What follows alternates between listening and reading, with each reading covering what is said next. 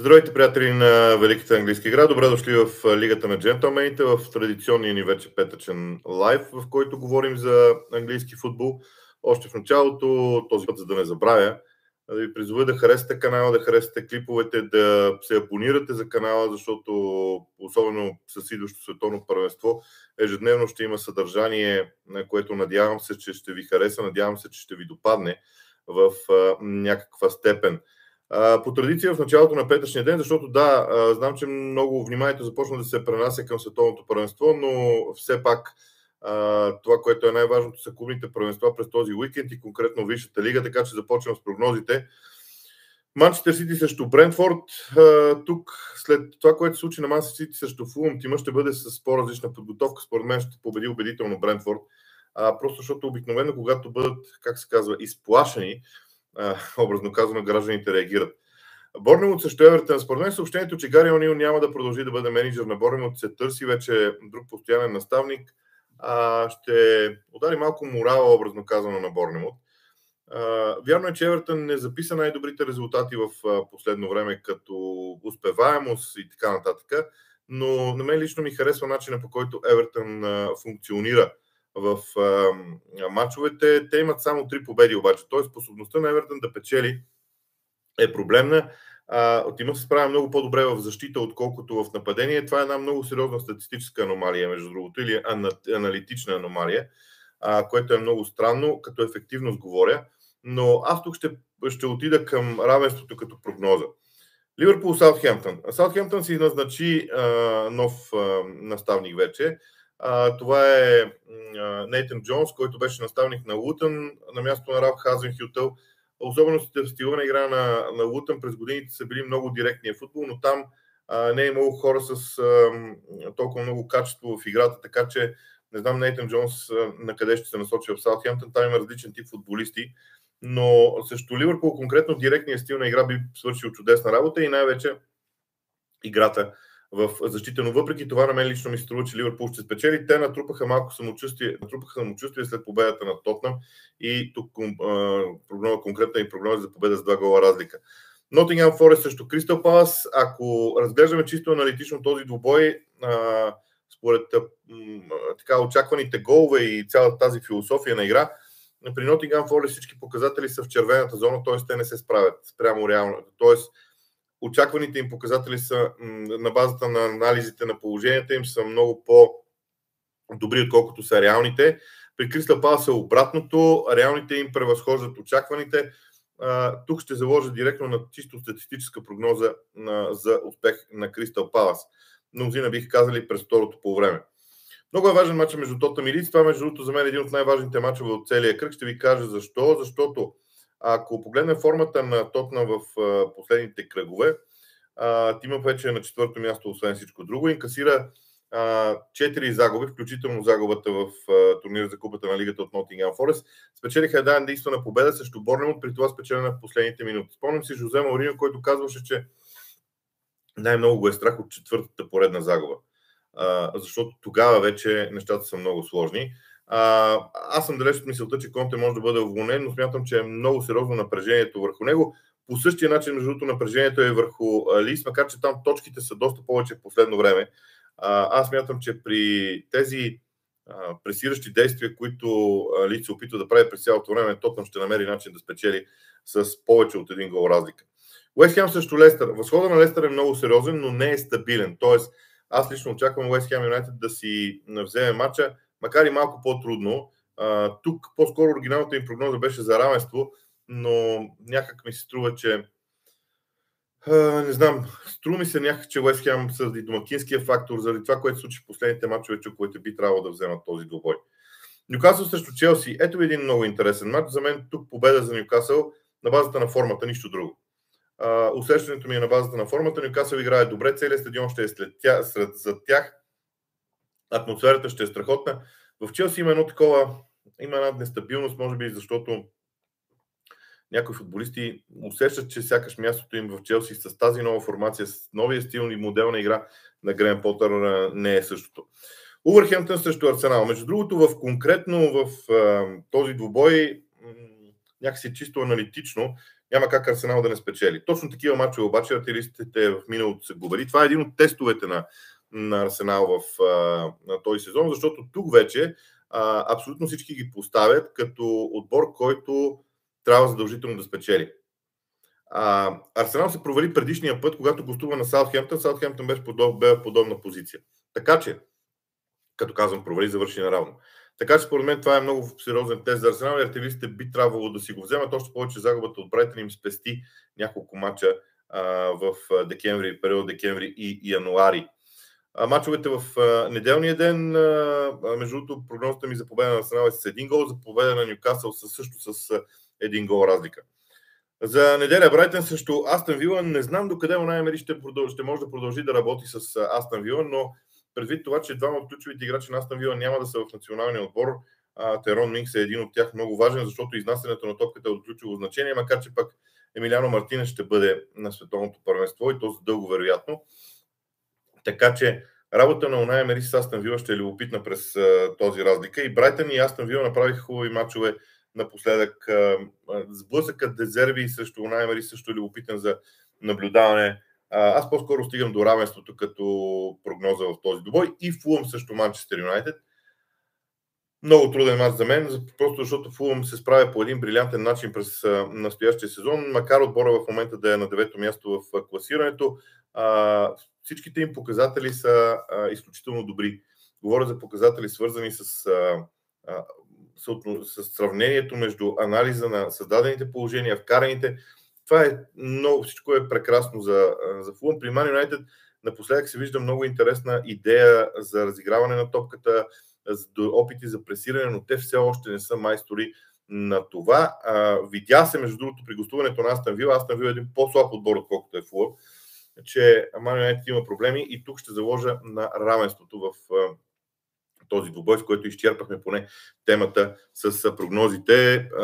Сега започвам с въпросите. Крум Миленов, между другото, само в началото, благодаря на всички за интереса. Получи се, получих предложение от това да не чета всеки един въпрос, но вижте, аз правя всичко това на живо. Не мога предварително да чета въпроса и след това да преценявам дали да му отговаря, защото по този начин ще се загуби време, така че карам поред.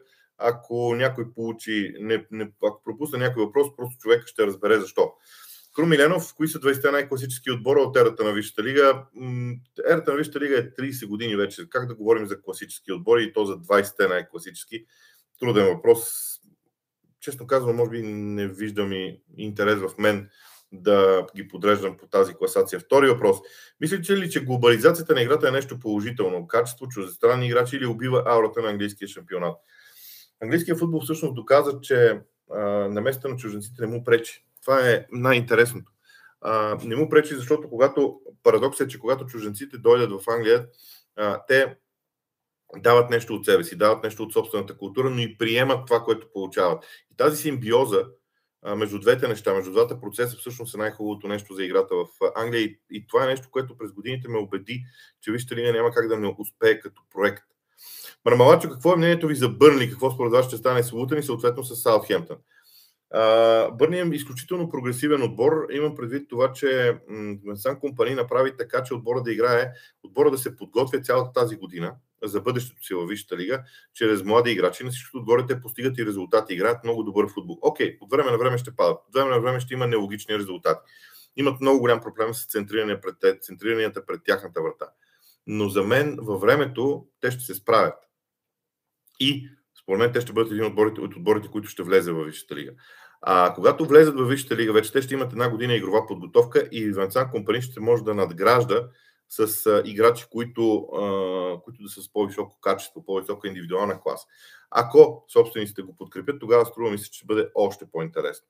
Колкото до Лутън и до Саутхемптън, притеснен съм за Лутън, разбира се. Нейтан Джонс имаше способността да дава много стабилност на този клуб, а това е малък клуб. Той работи по много специфичен начин. А колкото до Саутхемптън, честно казано, там не знам какво да очаквам, защото с футболистите, които Саутхемптън има, Нейтан Джонс не може да играе с, в стила, който използваше в Лутън. Така че там ще е нещо ново и нямам идея какво ще стане, признавам си. Много беше интересно решението за назначението на Нейтан Джонс. За мен дойде като гръм от ясно небе общо взето. Арт Music. Не мога да не ви попитам за вашето мнение след излизането на ставите за националните отбори. Кои национални селекционери и техните отбори ви изненадаха? Честно казано, не съм ги гледал. Все още заниманията ми а, са посветени на английския футбол. Тази седмица имаше и мачове в турнира за Купата на Лигата, така че не съм разглеждал отборите. Ще ги разгледам във времето. А и честно казвам, аз предпочитам да ги разгледам, когато минат последните мачове този уикенд и окончателно бъдат финализирани съставите, предвид евентуалните контузии, да не дава Господ, разбира се, това да се случва. Но рано ми е още да, да разсъждавам. Между другото, лайфовете ни ще продължат и по време на световното паренство, така че ще говорим и по, а, и по тази тема. А, Лазар Аяров. Имам два въпроса. Изненада ли те нещо повиканите от Саутгейт, от Саутгейт играчи за Катар и виждаш ли в момента слабо звено в отбора на Ньюкасъл?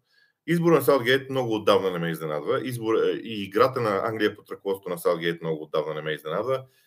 Саутгейт твърде много разчита на Хари Кейн в атака. Хари Кейн е един прекрасен избор за нападението, но той трябва да бъде подкрепен от други играчи.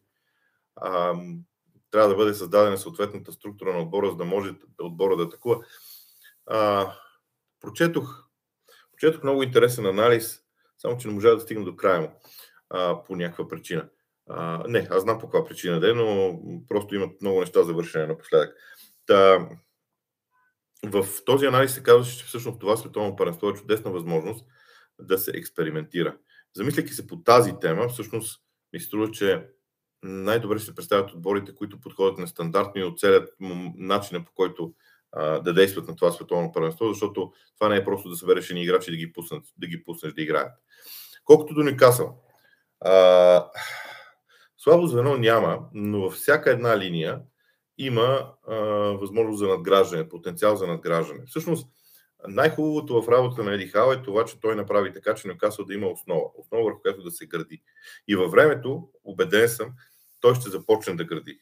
Ще започне да взима по-силни индивидуалности, ще развива тези играчи, които в момента са там. А, ще опитва да направи състава по-широк, защото ако Нюкасъл влезе в Европа, ще имат много повече мачове, много повече умора. Някои от футболистите са склонни към контузии. Така че а, да, слабо звено няма, за разлика от преди година, например, но, но нито едно звено не е перфектно. Нито едно звено не е перфектно. Просто крачката, която Нюкасъл направи за една година под ръководството на Еди Хал, е да изгради отбор, от който да се тръгне нагоре. Това е интересното за мен. А, Стефан 9241. Рони Осаливан ли е най-добрият за всички времена за теб? А, вижте, аз играя снукър с огромно удоволствие но вече четвърта или пета година нямам възможност да гледам толкова снукър. Просто защото а, емоциите ми са в друга посока. А, и за съжаление се чувствам компетентен да отговарям на този тип въпроси. Димитър Дяков, от какъв тип играч има нужда Ливърпул, за да може да контролира развоя на среща чрез разиграване? Ами, от, вижте а, типа играчи. А, Ливърпул и сега имат този тип играчи. Реално. Те имат прекрасен плеймейкър в лицето на Тяго Алкантара. Имат опорни полузащитници няколко. Имат флангови играчи. Когато обаче много дълго време се игра по един начин, това са навици. Навици, които един човек изгражда. А, не знам, за мен това е интересен въпрос, но според мен Ливърпул и сега ги има. М- има нужда от работа. Вижте, Футбола, знам, че компютърните игри създаваха друго усещане. Но в футбола не можеш да вземеш един играч, да го прехвърлиш от едно място на друго и да кажеш, оп, той вече е най-добрия. Става с тренировки. Най-хубавото на тази игра е, че колкото и класен футболист да си, колкото и пари да струваш, трябва да тренираш и да се развиваш. Това е най-хубавото на играта. И никой не може да прескочи този процес, което пък на мен най-много ми допада. А, ето сега не мога да прочета името на, на, на следващия човек, който задава въпроси, но приемам поздравленията. Мислите ли, че Фирмин имаше място в националния отбор за Катар все пак в някои ключови моменти опита му би бил безценен? Да, но на Бразилия няма възможност да вземе 50 души. Бразилия вероятно е един от отборите, които може спокойно да направят национален отбор от 50 души и дори тогава да има въпроси а, дали не трябваше да се вземе този или онзи. Някой трябваше да бъде жертва. Според мен в Бразилия има нещо, което мнозина подценяват, а именно това, че те винаги взимат определен брой млади играчи, които просто да присъстват на първенството. В удобен момент, ако се ако се появи такъв момент, те дори ще ги пуснат да поиграят. Но идеята е да вземат млади играчи на първенството, тези играчи да свикнат с ситуацията, с емоцията, да видят как се подготвят опитните футболисти на това първенство и следващия път, когато вече те са в центъра на вниманието, да, да имат придобит този опит. И понякога жертват такива играчи и Фирмино, за съжаление, беше според мен един от а, жертваните футболисти. Стефан 9241. Често ли се случва да спират феновете да се задават въпроси, свързани с любимата ти игра? Случва ми се, както се казва, част от нещата. Но, не знам, то в някаква степен за мен е ежедневие и го възприемам от хубавата страна, защото феновете са си фенове. Между другото, аз не съм кой знае колко по-различен от тях. Така че, нормално. Да, случва ми се.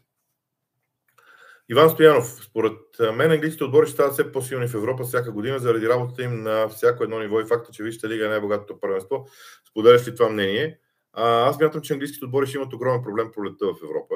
А, смятам, че тази година, дори мога да стигна до там да прогнозирам, че тази година английски отбор няма да вземе на европейски трофеи, макар че просто логиката, го, логиката говори за това.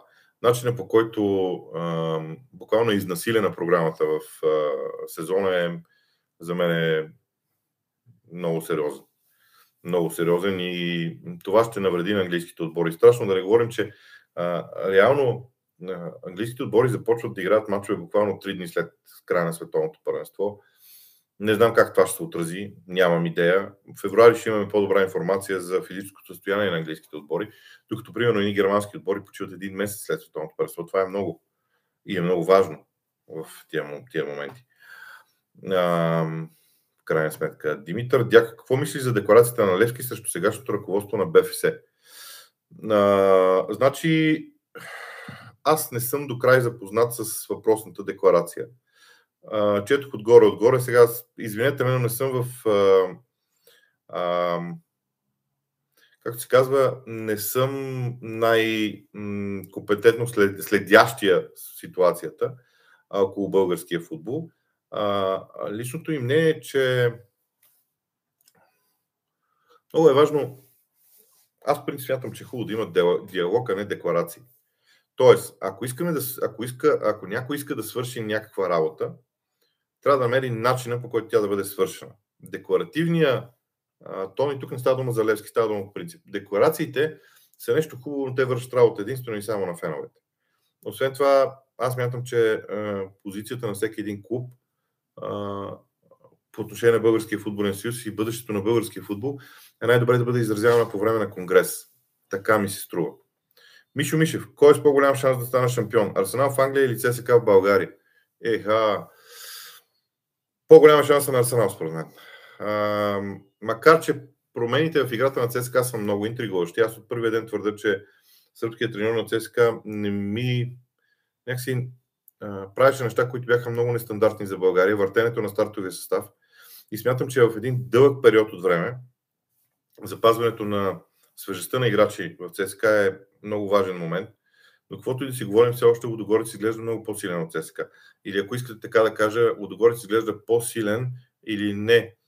Лудогорец изглежда по-способен да печели точки в сравнение с ЦСКА. Много повече, отколкото масите в сравнение, сравнение с а, Арсенал. Виктор Маринов.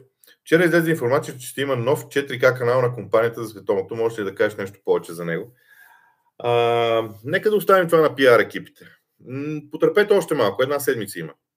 Потърпете още малко. Това, което мога да кажа е, че тези от вас, които имат възможност да гледат футбол в 4К, много силно се надявам, че ще имат възможност да гледат футбол в, на 4К на световното първенство.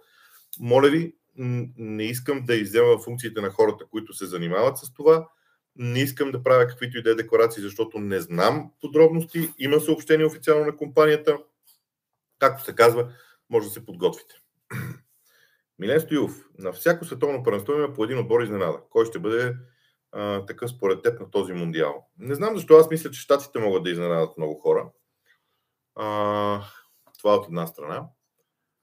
А, аз много силно вярвам, че някой от азиатските отбори може да изненада, макар че не съм сигурен. Хайде не от азиатските, а от отборите, които играят в а, азиатската които се класираха за световно първенство през азиатската част от футбола, така че за мен нещата са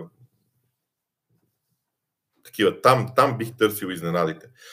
Колкото и да е, да е лошо, аз предричам крах на европейските отбори за мое огромно съжаление. Аз съм голям привърженик на европейския футбол на световни първенства. Тоест, ако трябва да подредя отборите, имам си любим отбор, разбира се. След това са евро...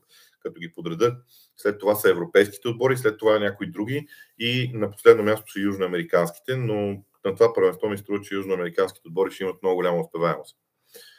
А, трупър. Гарет Саутгейт ще подреди стартовите 11 за матча с Иран конкрет. А, как според теб Гарет Саутгейт ще подреди стартовите 11 за матча с Иран конкретно? Липсата на Билал Барили е проблема при пресиращите действия на Левски.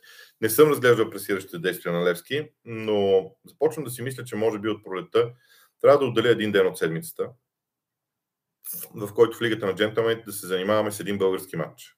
Може би трябва да разбера, трябва да направим модел, по който да се гласува, за да мога предварително да се занимавам с този матч, защото аз не мога да гледам всички.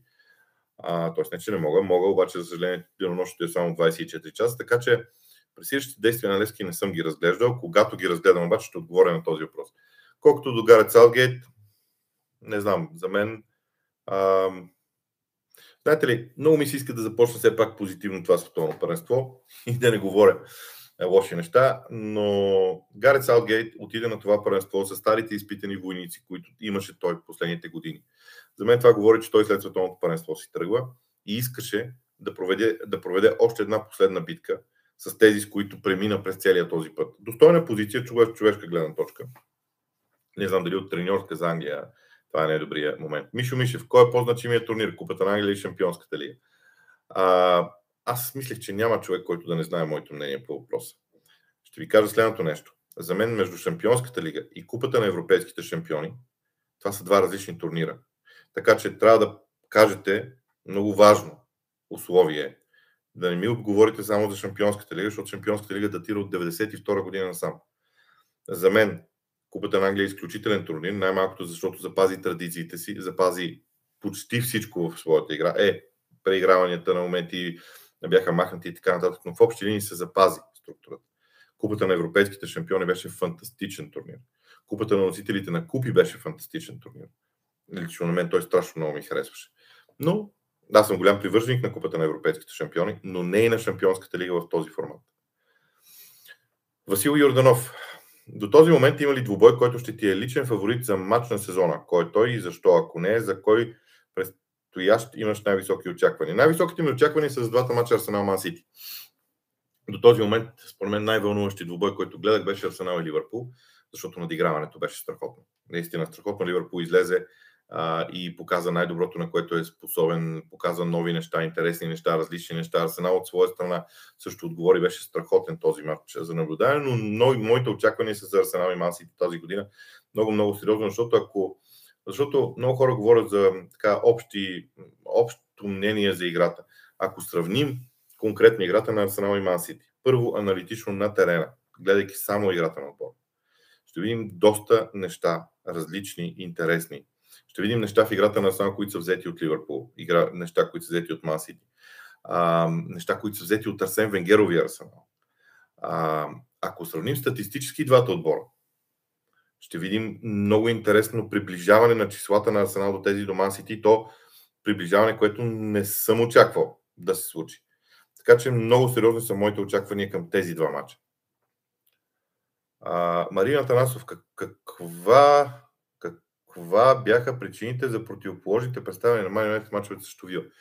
Аз мятам, че представянето на Ман срещу Вила в двата мача беше едно и също. Успеваемостта различна. Заради головете, заради стадиона, домакинство, гостуване.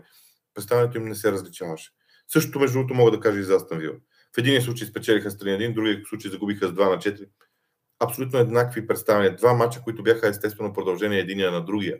И според мен това по-скоро е притеснително за Ман отколкото за Астан Вила. Марина Танасов, кога да очакваме предавания свързани с световното? От следващата седмица, мисля, че от сряда. Мисля, че вторник искам да завърша Висшата лига и от сряда или може би от вторник някъде ще започна да говоря само за световното. А, така, здравейте, Кансело, защо не е наказан след като получи червен картон? Кансело беше наказан. Аз си ти игра в купата на лигата. А, така, работа на другите колеги няма да коментирам, никога не съм го правил и няма да го правя. А, Емил Димитров, как виждаш развитието на Наполи? Имат ли качество футболисти като Кими, Горецка и Барела да играят във Висшата лига? Сега, Спалети като треньор през годините, сега аз трябва да уточня, че естествено съм гледал всеки мач на Лучано Спалети. Но, но той като треньор, защото на мен това е, може би тук трябва да проверя нещо а, в един момент, но знаете ли, това, което на мен ми прави много силно впечатление, е, че състава на Наполи играе футбол, който е а, много по-различен от, а, от това, което се очаква от италянските отбори по принцип. Лучано Спалети е... Да, точно това и си мислех. А, значи, а, прехода, а, да се върна на, на основни неща в играта, които, които за мен са много важни. При Лучано Спалети и Наполи конкретно в момента, а, хайде по-назад. Теоретиците в футбола разделят играта на 4 фази. Игра с топка, игра без топка. Има и други две междини при транзицията между едното и другото. Едно от най-силните качества на Лучано Спалети са тези транзиции. По принцип в играта напоследък все по-малко неща могат да изненадат отборите един срещу друг.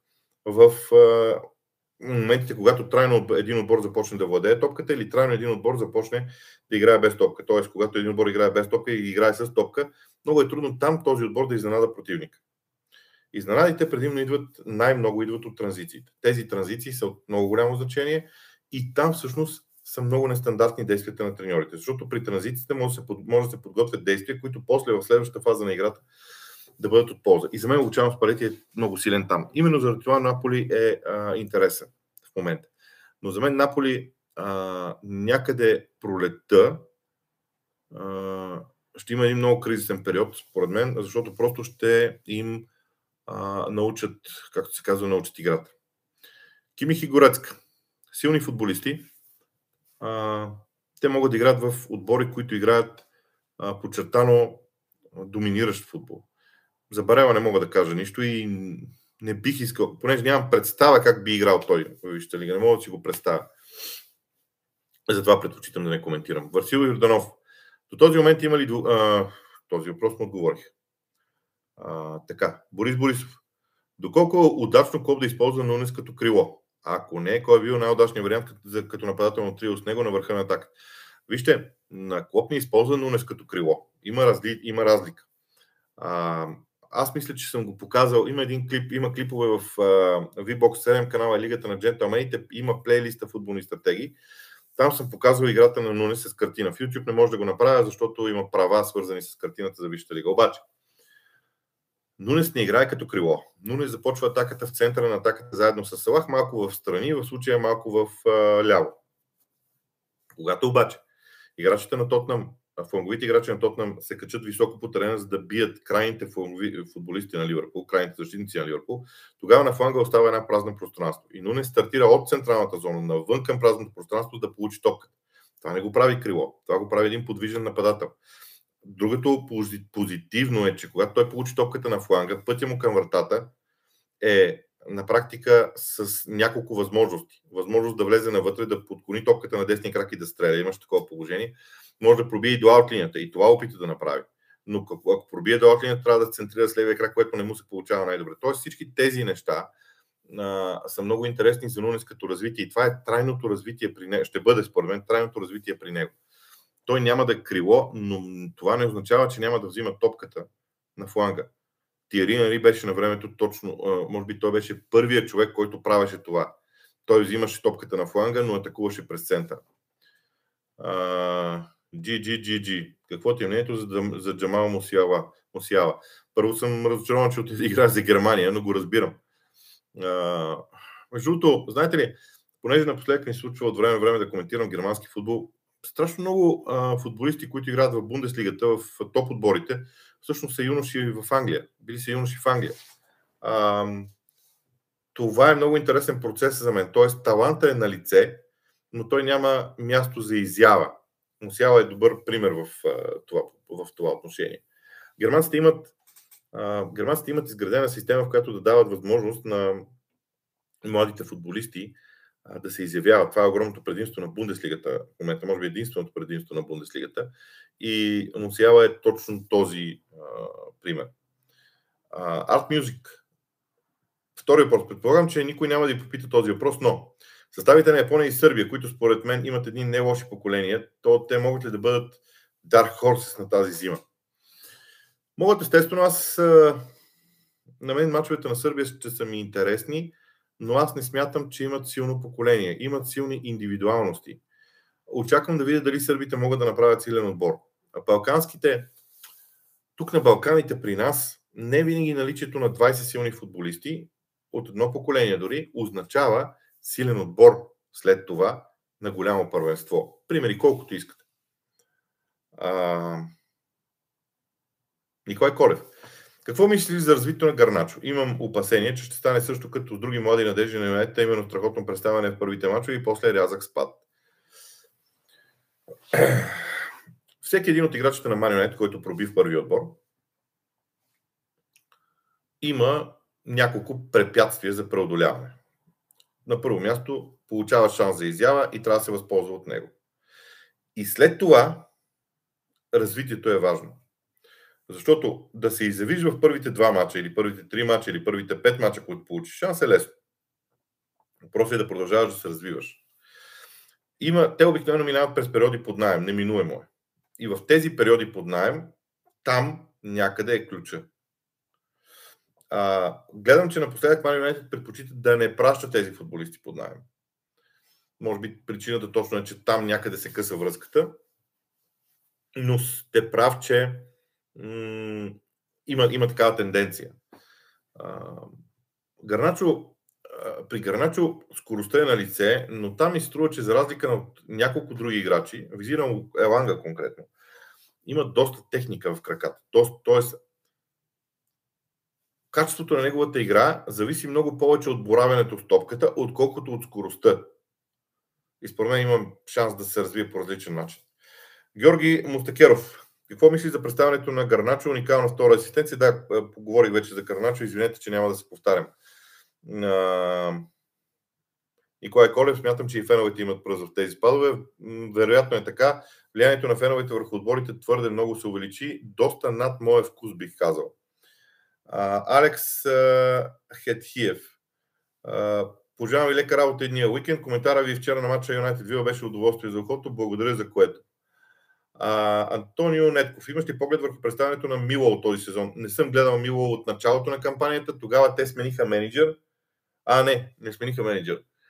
Не съм ги гледал от началото на кампанията. Този сезон, вижте, този сезон ми се налага да коментирам много повече футбол, тъй като не вода в студия а, през събота и неделя. Предполагам, че сте забелязали, поради което аз в подготовката си за мачове трябва да изгледам мачовете на съответните отбори. И ако коментирам, примерно, отбор, който играе в Шампионската лига или в Лига Европа през седмицата. Аз гледам неговите мачове, защото това е моята подготовка, естествена подготовка за мачовете в събота и неделя, които ще коментирам на този отбор. Една част от подготовката, разбира се. Поради което обаче се оказва, че се намали количеството мачове, които гледам от Чемпионшип, което лично на мен не ми харесва, но нищо не мога да направя в тези моменти. Георги Мустакеров, втори въпрос. Каквото е мнението за повиканите за национален отбор на Англия? Според мен играчи като Томори и, и кой беше другия, защото тук изпуснах въпросите, пак изчезнаха с страшна сила. А, леле, колко много въпроси има. Пак няма да мога да отговоря на всички, за което наистина съжалявам, обаче не знам, да. И на WordPress трябваше да са повикани.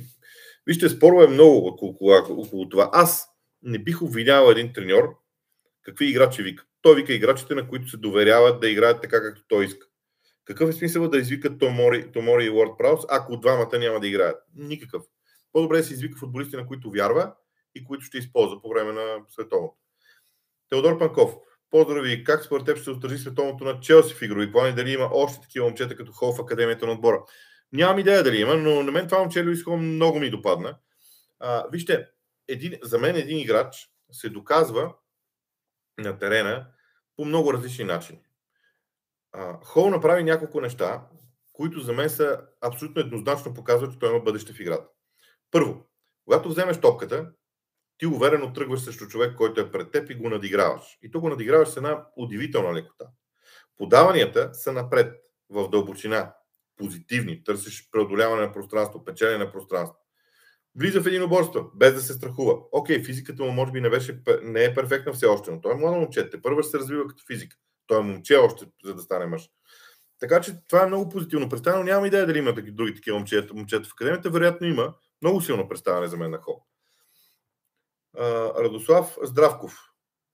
Кой според теб е най-големият талант през годините в Арсенал, който така и не успя да развие потенциала си при топчиите? Джак Уилшър без никакво съмнение. Нямам съмнение. Това беше играч, който за мен може да стане номер едно в света, ако не бяха контузиите, но просто при него а, контузиите се оказаха много тежък проблем. Освен това, поне на мен ми струва, че и а, общо казано режима, личния живот повлияха също много. Много пари, много ранна фаза от живота му, но изключителен талант. И между другото, много хора, които са контактували лично с него, казват изключителен ум за футбол. Изключителен ум за футбол. А, Антонио Нетков с втория въпрос. Очакваш ли Лиц отново да играе типичен си агресивен футбол и матч с Пърз да се получи отворен с много голове? Нищо чудно, Лиц не може да играе по друг начин. Това е проблема. Макар, че в началото на сезона Лиц опитваше да м- опитваше се да бъде по-различен състав, да не е чак толкова агресивен, но сега в момента те не могат да играят по друг начин. Не знам, не знам как ще играят. А, ако играят толкова отворено, те ще загубят от Тотнам със сигурност. Лиц трябва да измисли някакъв нов модел за игра и да го опита тук. Просто да го опита. А, Борис Борисов, в какъв отбор виждаш Келехер, ако бъде даден под найем или продаден? Нямам идея. Нямам идея. Не мога да, не мога да отговоря, извинявам се. Дидо Колев, не е ли Родриго по-добър нападател от Банфорд и дали Лид ще успеят да го задържат и зимата? Много е сложен този въпрос с Родриго и Банфорд. Ние не знаем Банфорд, ако е 10 мача поред здрав, какво може да направи. Не знаем. Той, буквално аз не съм го виждал във Висшата лига.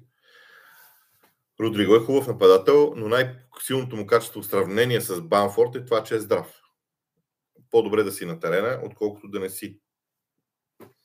Така че да, по-добър играч е, но според мен няма проблем ли да го задържи, честно казвам. Не мисля, че някой ще извади чак толкова много пари да го купи.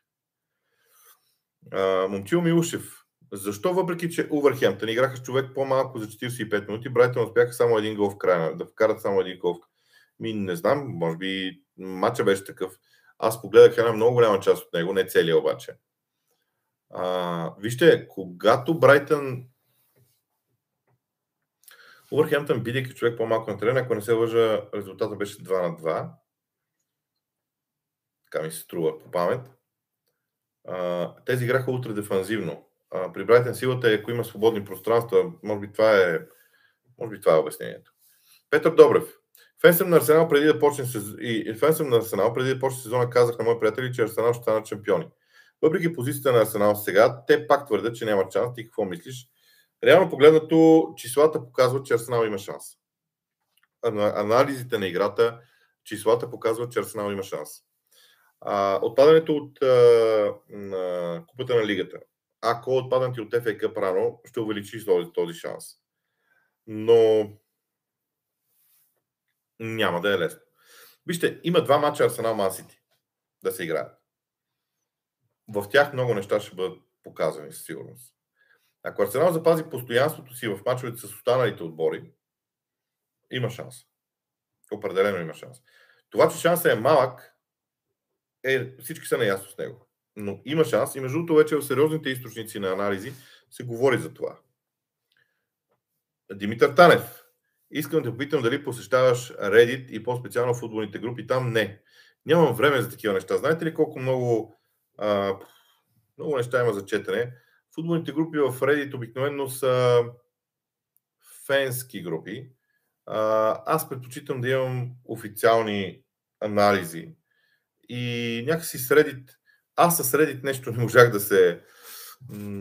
Не можахме да се кооперираме, ако трябва да използвам този израз, но не, не посещавам групите там. Марио Стоянов, какво, как смятате, че се отрази на Ливърпул Арсенал, ако един отбор стопи изоставането но изпусне пак титлата с една точка и другия, ако води в класирането до края, но загуби с една точка. Ами, двата са разочароващи сценарии. Вероятно няма да им се отрази добре, но разликата между Арсенал и Ливърпул е много голяма. Ливърпул е изграден отбор, от, кого, от който се очаква да печели трофеи, вече да ги печели. Дори се очакваше вече да ги е спечелил, да е спечелил доста трофеи. Арсенал те първа се развива. Подобен сценарий, който вие казвате, според мен ще накара, ще мотивира още повече Арсенал, защото загубеното четвърто място беше чудесна мотивация за началото на този сезон. Кептен Немо. Сподели, че Артета държи на своя стил на игра, независимо от съперник. Различен игрови план ли беше причината за загубата от Man United, понеже в този матч Артета не можеше да разчита на партии или е друго? Ми, значи, точно матчът с Man United показа, че игровия план на Артета ще бъде спазен и Арсенал игра. Арсенал имаше достатъчно чисти положения за да си вземе матча, но не ги вкара. Man United имаше своите чисти положения и ги вкара. А, онзи двубой беше иллюстрация, понеже беше по-рано през сезона, беше иллюстрация на това, че Арсенал създаваше положение, не успяваше да контролира играта. Сега на този етап от матча, а, от сезона, Арсенал има доста по-голям а, увереност в контрола върху играта, отколкото нещо друго. Така че според мен не е различен стил. Арсенал просто тогава игра по същия начин, но не си вкара положенията. Окей, вкара едно при 0 на 0, но там не го признах. Станислав Танев. Мислиш ли, че е добър вариант Артета да последва подхода на Клоп, когато отписваше от рано купите на в Англия, за да рискува става излишно? Артета няма да го направи. Лойката на развитие на Артета, а, как да се изразя така, че да стане ясна най-добре моята позиция. Знаете ли, има треньори, които разчитат, по различен, разчитат отборите им да се развиват по различен начин. При Клоп тренировъчната програма е най-важната. А, при Артета обаче развитието е в хода на мачовете. Много е интересно. За Артета, колкото и странно да звучи, така ми се струва. Колкото повече мачове играят отборите му, толкова за него е по-добре. Защото той разчита в, в самите мачове да изгражда футболистите, да ги поставя в определени условия. Те да решават даден проблем. Той да види как те го решават и да ги научи как да решават този проблем. Когато се натрупат мачове. С Букай Осака беше такова развито, с Мартинели беше такова развито с много други отбори, други играчи беше такова развито. Тоест, Артета ги вижда на терена какво правят, обяснява им къде е проблема и ги пуска пак на терена, за да направят същото. И някои от тях реагират позитивно, някои не. Обамяк, например, така и не, разви нищо. Артета го пробва по различен начин. Сменил позицията, движението, спринтовете, посоката на спринтовете, нищо не се получи и в крайна сметка се разделиха. Така че, според мен е различно това и Арсенал няма да подходи така. Арсенал може да отпадне и рано в FA Cup, но няма да е нарочно. Между смените в EFL, ако погледнете, смените на тета говорят за всичко друго, но не и за желание да се отпада. А, Васил Дечев. Чеси почитане, моите въпроси са има ли яснота около Ливърпул, около Ливърпул оферти? Няма яснота за сега. Според мен тези слухове за катарската, за катарската връзка бяха пустени да се пробва, да се тества вниманието на феновете. Понякога това се прави чисто медийно. Втори въпрос. Какво е бъдещето на Хари Магуайер и Манчестър Юнайтед?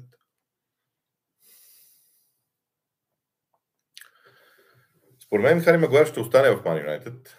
Много е важно какво световно паренство ще направи.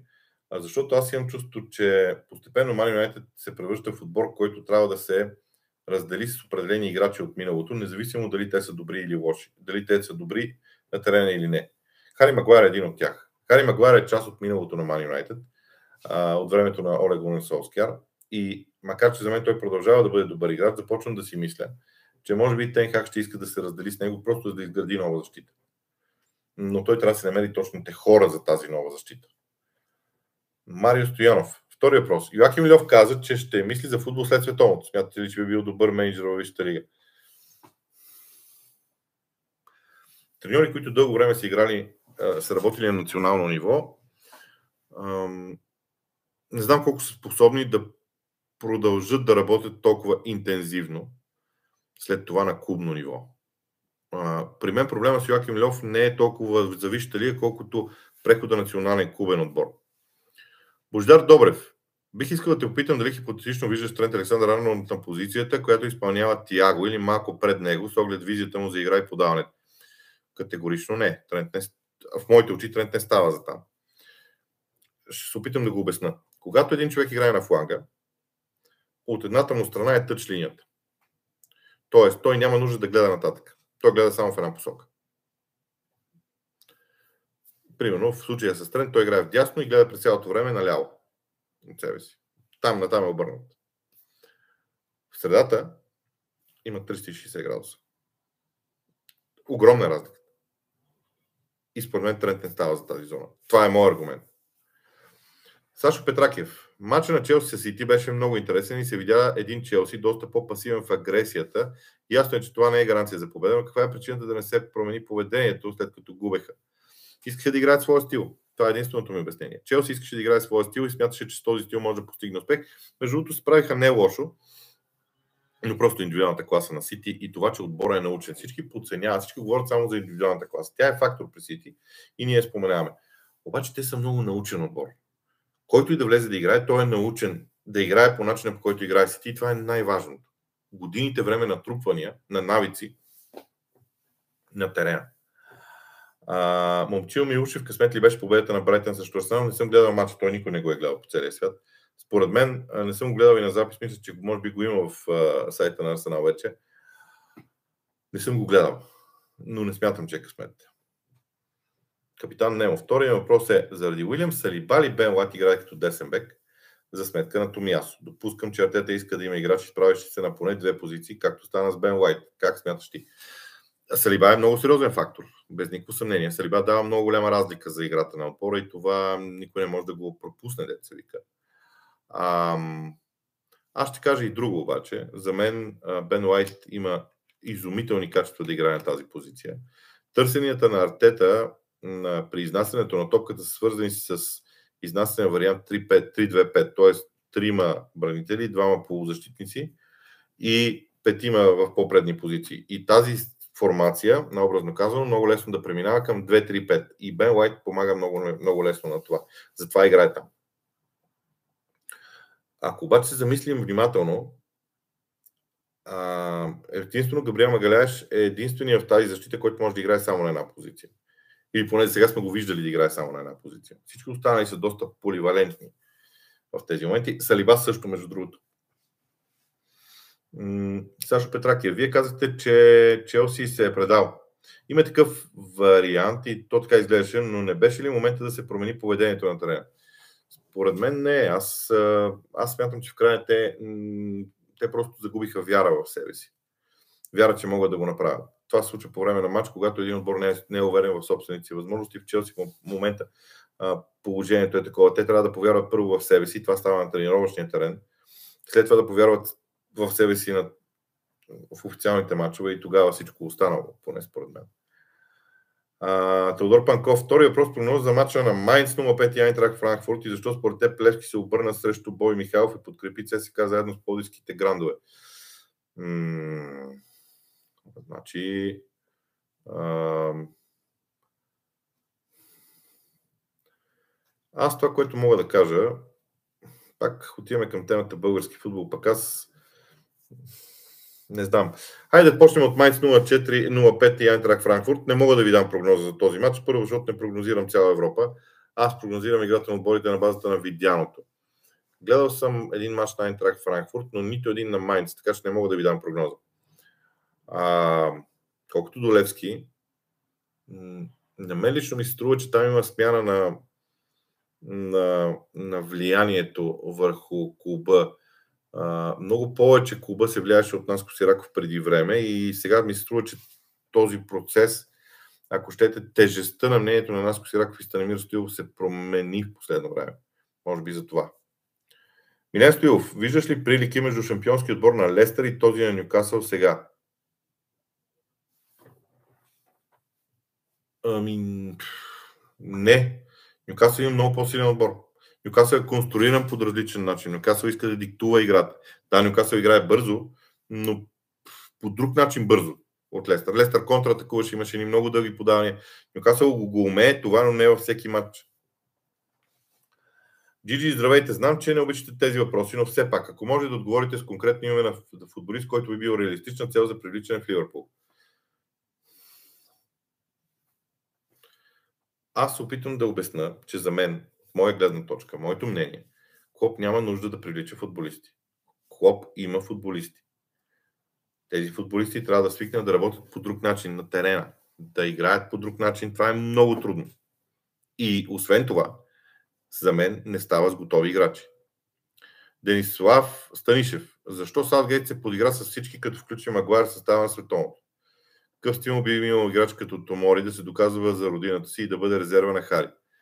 Хари Магуайр е един от най-верните лейтенанти на Гарет Саутгейт и аз от първия ден знаех, че той ще бъде извикан на световно първенство. Защото Хари Магуайр ще да е става на Англия, дори да беше малко контузен. Така че не знам кой, не знам изобщо защо сте се изненадвали от това, между другото. Асен Асенов. Арсенал с помощта на зимния трансферен прозорец може ли да извоюва, оставя на първо място във Вижте в края на сезона? Поздрави. Имат много сериозни слухове, че е имало посещение на собствениците от щатите в Лондон миналата седмица, на която надълго и на широко са дискутирани трансферните цели. Арсенал смята да започне да се занимава с трансферите още по време на световното паренство, за да може да бъдат набавени необходимите играчи да се атакува първото място. Това е информация, която в моите очи идва от реалистични източници. Дали ще стане, дали може да стане отделна тема. Веселин Светославов. А, кой отбор на Арсенал ти допада повече? Този на Арсен Венгер или на Микел Артет? И защо? С разлика този на Микел Артет. А, аз и двата си ги спомням добре. С разлика този на Микел Артет, защото в него има много повече характер. В онзи Арсенал на Венгер имаше просто гениалност.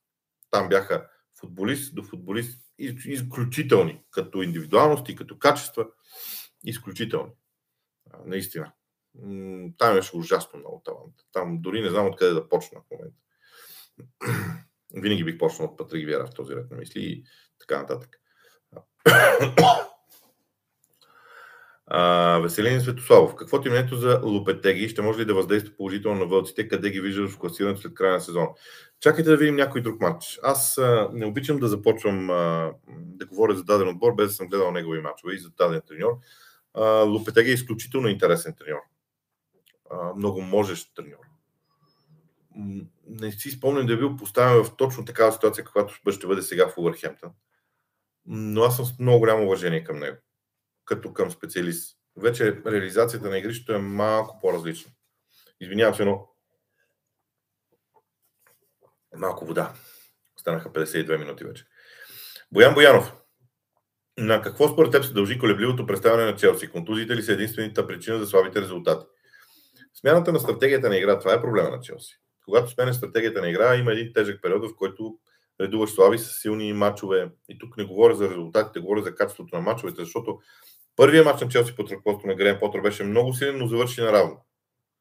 А хората бъркат понякога, гледайки само към крайните резултати, вместо да гледат и към играта като цяло. Денисов Станишев. Второ, защо играчи от Латинска Америка имат волята да критикуват селекционера, селекцията за световното паренство медийно, а тези в Англия, например, не го правят? Само въпрос на темперамент ли е или англичаните се плащат от последствието? Не, това са две различни култури. В Великобритания, сега то е, те са общи, обществени нагласи. Това са обществени процеси. Вие ги виждате като футболни, но те са обществени. В Латинска Америка всеки критикува всичко и всякак без никакъв проблем. Критикуваните не го възприемат по никакъв начин лично, защото са част от целият този процес. И те на свой ред критикуват по същия начин всички останали в Великобритания от много години, дори ако щете, ще дам пример с другото. А, в култ в Великобритания е издигната част на частната собственост. Никой няма право да каже на друг човек какво да прави с частната си собственост. И това е едно огромно уважение. По същия начин е с решенията. Никой няма право да каже на Гарет Саутгейт какво да направи с собствените си решения за националния отбор. Той може да не е съгласен, може да е обиден, но няма да го критикува, защото това си е негово решение. Това е култура, това е а, темперамент, това са навици на обществото дори много повече. А, така, пропускам някои въпроси на, на Веселин Светослав, защото зададе няколко. Динко Михайлов. Какво мислиш за става на Аржентина и какви са техните шансове според теб? В детайли не съм гледал Аржентина, там винаги големия въпрос е имат ли възможност за контрол на мачовете в средата на терена. Ще им погледна става другата седмица. Димитър Николов, благодаря за прогнозите, които даваш. Кои мачове ще коментираш тази седмица и кои чакваш резултатност над 2 гола? А, сега разбрах защо ме питате за резултатни мачове. Аз, да. А, кои мачове ще коментирам тази седмица? Коментирам Нюкасъл, Челси и Увърхемптън на Арсенал и това е от тази седмица в събота. А, резултатните мачове. Ще кажа Борнемот Евертън, ще кажа Ливърпул Саутхемптън, Тотнам Лидс, Нюкасъл Челси и Брайтън Астън Вил. Като резултатни мачове имам предвид. А, така, връщам се на въпросите. А, Николай Дейчев, втори въпрос. Би ли могъл да дадеш съвет на тези с динамични високо рискови професии и дори, или дори на твои колеги, как да се справят с стреса на работното място от твой личен опит? Как да не прегарят? Уу, браво, хубав въпрос. Стресът е много интересно явление. То е комплексно явление. В някаква степен е свързан си с личния живот. Аз лично смятам, че първо трябва да се спортува. Това е най-големия ми грях към самия себе си. Аз като футболист до 24-та си година бях 76-80 кг в отлично физическо състояние, много различно от сега. Когато спрях да играя в футбол, се обидих на играта. Някакси и 4 години не пипнах топка. Гледах много, но не пипнах топка, което е най-големият проблем за мен. А, тогава качих килограмите, след това свалянето им е много трудно да не кажа невъзможно. Но за мен най-важното нещо за стрес е личния живот, т.е. стабилността в личния живот. На второ място спортуването, т.е. изразходването на енергия. Храненето на трето място и едва тогава работния процес. Работният процес може да бъде моделиран по начин, ако първите три фактора са на лице, работният процес може да бъде държан под много по-добър контрол. Един, наистина. А, така, Денислав Станишев, трети въпрос. Не, разбрали сме, че по два въпроса на всеки, докато отговоря на всички въпроси, тогава се повтарят. Мартин Оги, мислиш ли, че с играта си вчера двойката Линделев Магуайр успяха да покажат, че на тях двамата в игра не може да им се има доверие и не са сигурни в изявите си? Къде бяха проблемите на Магуайр и Линделев вчера точно? Вчера проблемите на Мани срещу Астон Вил дойдоха най-вече от центъра на терена. В загубени топки, в ужасни зони, Вчера нямаше проблем в центъра на защита за мен на Ман Юнайтед. Иван Илянов. Провокиран въпрос от преди две седмици ти да задавам нещо подобно. Кои играчи са те изненадали и са станали отлични менеджери, а ти не си очаквал? Карл Анчелоти е един от тези, които ме изненадах. Аз го помня като футболист. Не вярвах, че стане. Не съм мислил по принцип, че стане треньор. Камо ли това, което се превърна.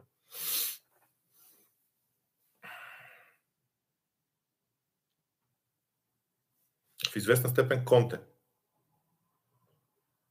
Да, за тях двамата се сещам. Дълго ще мисля, ако е за други, да не губя време. А, Мартин Оги, втори въпрос. Мислиш ли, че, без Фред, и Казем... че Фред без Каземиро е играч под ръководството на Оле и буквално греши при най-малкото си разиграване? Не мисля, че има нещо общо с това. А, аз мятам, че Фред ще редува добри и лоши резултати. И това ще бъде практика. Иван Илянов, ако можеш да комбинираш състав на Англия и треньор, какво би избрал? Примерно 2021 с треньор Боби Робсън или 96-та с треньор Саутгейт или някъде ще вмъкнеш Венебелс, Ериксон, Капела и така нататък. Най-хубавият отбор на Англия, който съм гледал е на Боби Робсън. 90-та година. За мен той, а, знаете ли защо Боби Робсън? Защото той можеше да вмени а, онази, онази частица европейски футбол в състава на Англия ако Боби Робсън беше успял да бъде треньор на отбора в периода 2002-2008, това ще, ще бъде идеалният отбор за мен. А, Станислав Киров. С оглед на евентуалната продажба на Ливърпул, мислиш ли, че най-накрая ще се вдигне тавана на заплатите и клуб ще може да похарчи едни 300 милиона лятото? Пише се за, за много за някакви сиромаси от Дубай, в кавички. Те поизтриха твитовете, никой не знае кой ще бъде новия собственик, но вижте, футболните правила са много различни и не мисля, че някой може да харчи толкова лесно пари. Челси го направи, Маневет го направи, но това е след много сериозни приходи. Ще видим. А, в момента нищо не мога да кажа. А, в момента, освен това, тези сиромаси от Дубай са се дръпнали малко назад и чакат да видят общественото мнение какво е. Лад Джуниор, във всеки мач на Сити си казвам, този път Холанд няма да вкара, но той все пак го прави. Не помня близкото минало толкова постоянен играч. Може би трябва да започнем да, го викаме, да му викаме неизбежния норвежец. Да, това е вярно. Само, че има друго според мен. Давате ли си сметка колко добре е построен състава на Манчестър Сити, за да използва качествата на Холанд, че той вкарва всеки матч? Това за мен е по-ключовото, а не индивидуалността. Преди да се стигне до Холанд, има едни други неща, които се случват на терена, които са най-важните. Холанд е, Холанд е последствие от всичко това. Как гледат социалните мрежи на футбола? Наличието на различни хайлайти не намалява ли интереса от младата аудитория? Ми, вижте, проблема на младата аудитория е в това, че тя е продукт на потребителското общество в пълния вид. Има много силни а, егоцентрични нотки. Всеки гледа сам за себе си и всеки се в един момент започва да си казва, на мен ми е важен резултат. Не ми е важна играта. А, много млади фенове на футбола се наслаждават на победата, защото тя е постигната като победа, а не се наслаждават на процеса, по който е постигната тази победа. Оттам идва проблема за мен. Така че не хайлайтите е, са причината. Причината е цялото общество и начинът по който разсъждава едно цяло поколение за футбола в момента. Спирам обаче, защото мина един час. Обещал съм по един час да правя тези лайфове. Очаквайте ни следващия петък, очаквайте ни следващата седмица изобщо в а, а, нашата програма, защото след края на Висшата лига ще започнем да говорим изцяло за световното първенство по футбол. От мен приятен уикенд.